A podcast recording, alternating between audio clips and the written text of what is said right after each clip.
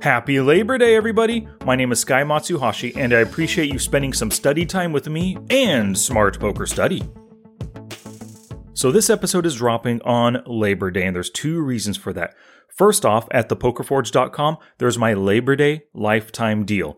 Here's how it works you buy one year of The Poker Forge, you get lifetime. Can you believe that? You get lifetime access to the nine masterclass courses, the 10th course coming next year. All of the bonuses, the downloads, the cheat sheets, the quizzes, and the monthly events. So once again, go to thepokerforge.com to buy one year of membership and get life. The second reason this episode is dropping on Labor Day, it's because today starts a brand new series of five videos all about using your HUD to exploit your opponents. These five videos are going out on YouTube because this is the month of YouTube. Every single weekday this month, I'm dropping a brand new video. So if you're not already subscribed and not watching my videos already, go to smartpokerstudy.com slash YouTube. Subscribe and watch the first video of this new HUD series that's out right now. And of course, to help you get the most out of this episode, go to the show notes page, smartpokerstudy.com slash pod 407. You'll see basically a transcript of the entire episode. That's going to make it super easy for you to copy it, paste it into your Word document, edit it down, and then boom, your study notes are right there. All right, so let's get to today's HUD based number of hands that you need to reliably use your HUD to exploit your opponent's episode. Gambate! I'm a college man. I won't need my high school diploma anymore. I am too smart. I am too smart. I am too smart. I am too smart. S-M-R-T. I mean S-M-A-R-R-T. The HUD is a tool that, when used properly, it helps you exploit your opponents. But it can easily be misused and it can lead to some loss and to some ruin, possibly, right? For example, you're facing a flop C bet, and all you have is a jack high hand. You look at your villain's flop C bet stat, and you see it's at 75%. Oh, it's looking good that they C bet very frequently. So you decide to make a bluff raise. You raise it to two and a half times their C bet, then they come back over the top and they shove all in. So you ask yourself, what went wrong? You take the time to glance at their stats again, and you see that you only have 60 hands against them and you notice their bet of 75%, it's only three out of four opportunities. You have screwed up royally here, so you fold your hand in disgust because of your failed bluff. So you made the ultimate HUD related mistake of not paying attention to the numbers behind the statistical percentages. So let's first discuss the number of hands played. The first sign of your HUD's reliability, or any given statistic in your HUD, the first sign is the total number of hands that you have on your opponent. Now, the numbers that I'm about to give you, they're not set in stone, but they will help you be a little bit more confident in your opponent's HUD stats. The first is 0 to 100 hands played. Now, this is simply a start. Most statistics are not that reliable yet, but there are some pre-flop stats that accumulate quickly and they can they can be reliable at this point. These are like VPIP, PFR, limp, raise first in, and call two bet. The next range is 100 to 500 hands played. Now, things are getting quite better now, and more of your stats are reliable, especially the five I just mentioned. Any steal related stat is also reliable at this point, and most flop related stats like flop cbet and fold to flop cbet, those are reliable as well. Beyond that, the turn and river stats, they're probably not reliable just yet. The next range is 500 to 1000 hands. Now at this point, we are talking some reliable stats for sure. This is a pretty good number of hands to be relatively confident in your preflop and most of your post-flop statistics. And the final range is 1000 hands or more. Now this is great at this point. With 1000 hands, your opponent has played 166 rounds of 6 max poker and 111 rounds of full ring poker. Most of your stats are reliable at this point, and you can make lots of exploitative decisions based on the stats. But the number of hands played is just your initial sense of reliability on a given stat.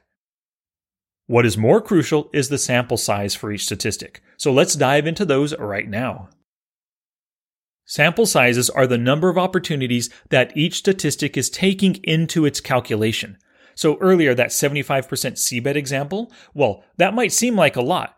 But like I said, if it's only three out of four opportunities, that's not as reliable as 75 out of 100 opportunities. And the reason why is because we know this. Anything can happen over four opportunities, right? But with 100 opportunities, their frequencies and their natural play style becomes evident. So when do sample sizes become reliable? Well, for me, for the most part, I think it's at 10 or more opportunities. Some stats do require more, but let's think about the 10 opportunities in terms of VPIP right here. So, at 1 out of 10, or only 10% VPIP, this player could have been dealt 9 crappy hands out of the first 10 that they played. We've all gone through streaks of 10, 20, 30, even 40 or 50 hands, folding every single hand because we kept getting dealt Jack 4 offsuit, Queen 7 suited, or 6 4 offsuit, right? So seeing 1 out of 10 doesn't really tell us that this person is super nitty, not just yet. But let's look at the other extreme. What if it's 90% or 9 out of 10 opportunities to VPIP? Well, they could have been dealt 9 decent hands in a row but it's more likely that they are a flop loving player and they found reason to call with 9 out of 10 hands. VPIP happens with every single hand dealt, but some opportunities happen only occasionally. So let's look at c-bet flop as an example. If you have the opportunity to c-bet on the flop, that means you were the pre-flop raiser. If your flop c-bet stat is only 10% or 1 out of 10, then that means 9 out of 10 times after you showed pre-flop aggression, you chose not to continuation bet. Now, this is pretty indicative of a flop honest player. You are only c betting when you like the board. If, on the other hand, your c bet flop stat is 90% or 9 out of 10, then you are not so flop honest and you love c betting on the flop. But we should also consider the situation that led to your opportunity to c bet. If your preflop raise stat was at maybe 40%, this means you love to raise preflop, so you get into a ton of c betting opportunities. If you couple this with the idea that you like to c bet bluff a lot, then we should give your c bets zero respect. But on the other hand, maybe you're a nitty player and your preflop raise is very infrequent, like 8%, or let's see, even out of 10%, or out of 10 opportunities, it's 1 out of 10, 10% then your 90% flop C bet could be full of value bets. Now, I can hear a lot of you saying, because I've been, people have messaged me on this kind of stuff before, right? They think that 10 opportunities are just not enough to base decisions on. And I totally have to disagree with that, right? The extremes are where you can find good exploits. So even with smaller sizes or smaller sample sizes, that holds true. And here's an example that I love. Maybe you are married, and before you go golfing on Sunday, you have to ask your wife. Your friend Jimmy has to ask his wife as well. Over the last 10 Sundays, your wife has said yes nine times. So even though 10 is a rather small sample size, she said yes 90% of those opportunities. So when you ask her next Sunday if you can go golfing, you're reasonably certain that she's going to say yes again. But your friend Jimmy's wife told him yes only one out of 10 times. So, because she has said yes only 10% of the time, the next time he asks her, you and Jimmy, you can both expect her to say no with reasonable certainty, right? So, when somebody tells you that you cannot trust a flop bet at 10% because it's only 1 out of 10 opportunities, they are flat wrong. They could be correct if the percentage is somewhere in the middle, like 4, 5, or 6 out of 10 opportunities. That's harder to read right there. But the closer the statistic lies to one of the extremes, like 0, 1, or 2 out of 10, or 8, 9, or 10 out of 10, then you can use this number to exploit your opponent. Beyond this, the bigger the sample size, the more reliable the, the statistic. Things start at 10 opportunities, between 10 and 30, that's pretty good. And anything over 30 opportunities is perfect. But you're still looking to exploit statistics at the extremes. If your opponent has folded to C bets 4 out of 30 times, or 13%, it's pretty safe to say they are not going to fold to your next C bet. You can use this information to C bet for value only and possibly size your C bet bigger. And if you're considering a bluff, maybe use only your best drawing hands and size it smaller if a bigger sizing won't increase their folding frequency. Now let's look at the other extreme. What if they're folding 26 out of 30 times, which is 87%? Feel free to c bet bluff almost all the time, and if you have one of those crazy value hands, you may be better off checking instead just to allow them to bluff later or maybe hit something worthy of giving you value on the next street. Now I want to talk about exploiting your opponents as soon as you get a read. So the thing about your HUD and the statistics is you're using it for a reason, and that reason is to exploit your opponents. If you don't think 30 opportunities is enough to exploit somebody with, then go ahead and wait for a bigger sample size. But you are not effectively using your HUD this way. As soon as you get a read on an opponent, you should start exploiting them. You don't have to wait until your HUD has 1,000 hands or 100 opportunities to know that they fold a lot to C bets, or they love to 3 bet, or they're constant limpers and callers pre flop. Let's think about tournament players. They sit at a table, and they generally don't have more than 30 to 50 hands on the other players at the table. So, what? Are they not supposed to make decisions based on HUD stats? If that's the case, HUDs would be useless for tournament players. All they would do instead is just play against the average opponent at their stakes.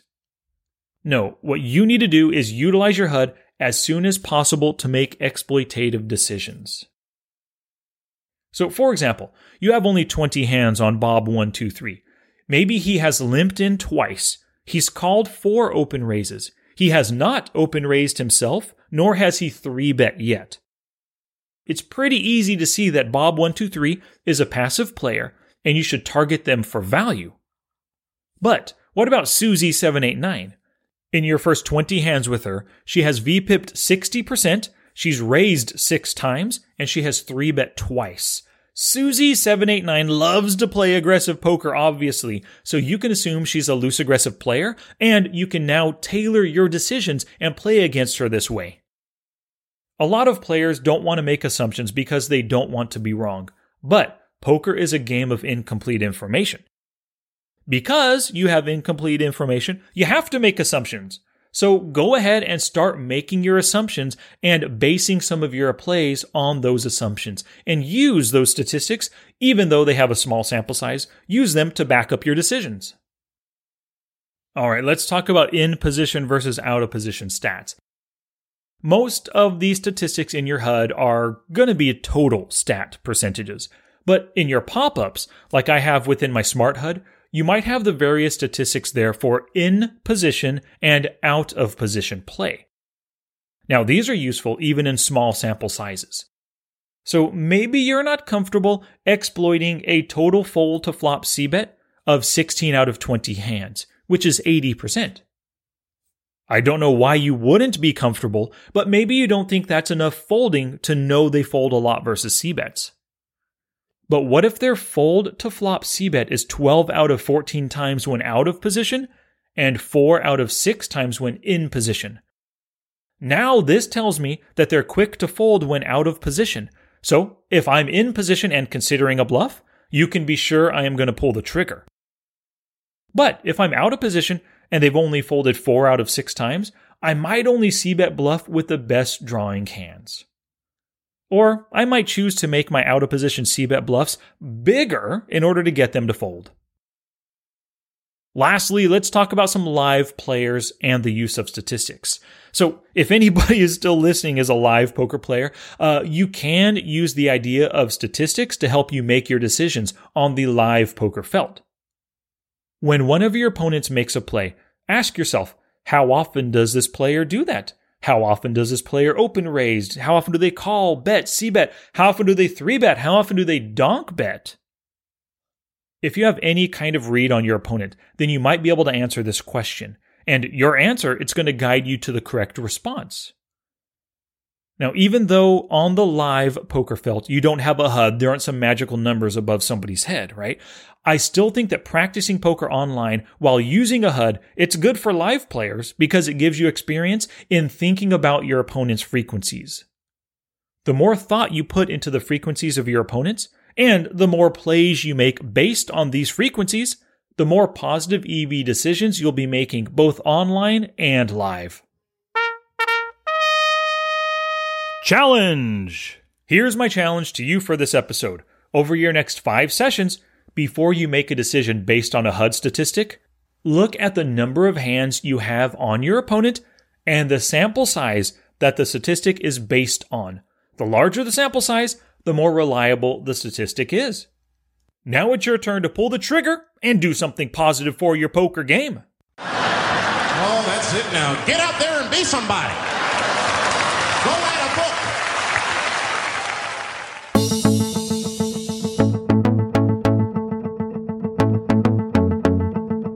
Alrighty, thank you so much for listening today, but your learning isn't complete until you go to the show notes page, smartpokerstudy.com slash pod 407. You get a complete transcript of today's episode and links to everything I discussed, including my YouTube page, smartpokerstudy.com slash YouTube, where a brand new episode every weekday this month. And of course, you have to become a lifetime member right now to thepokerforge.com. Buy one year, get life. You owe this to yourself. Full access to the nine masterclass courses with the 10th one coming next year and all the other stuff that Poker Forge members get. Buy one year, get life. Go to thepokerforge.com right now. Until next time, take action both on and off the felt to become the player that you want to be.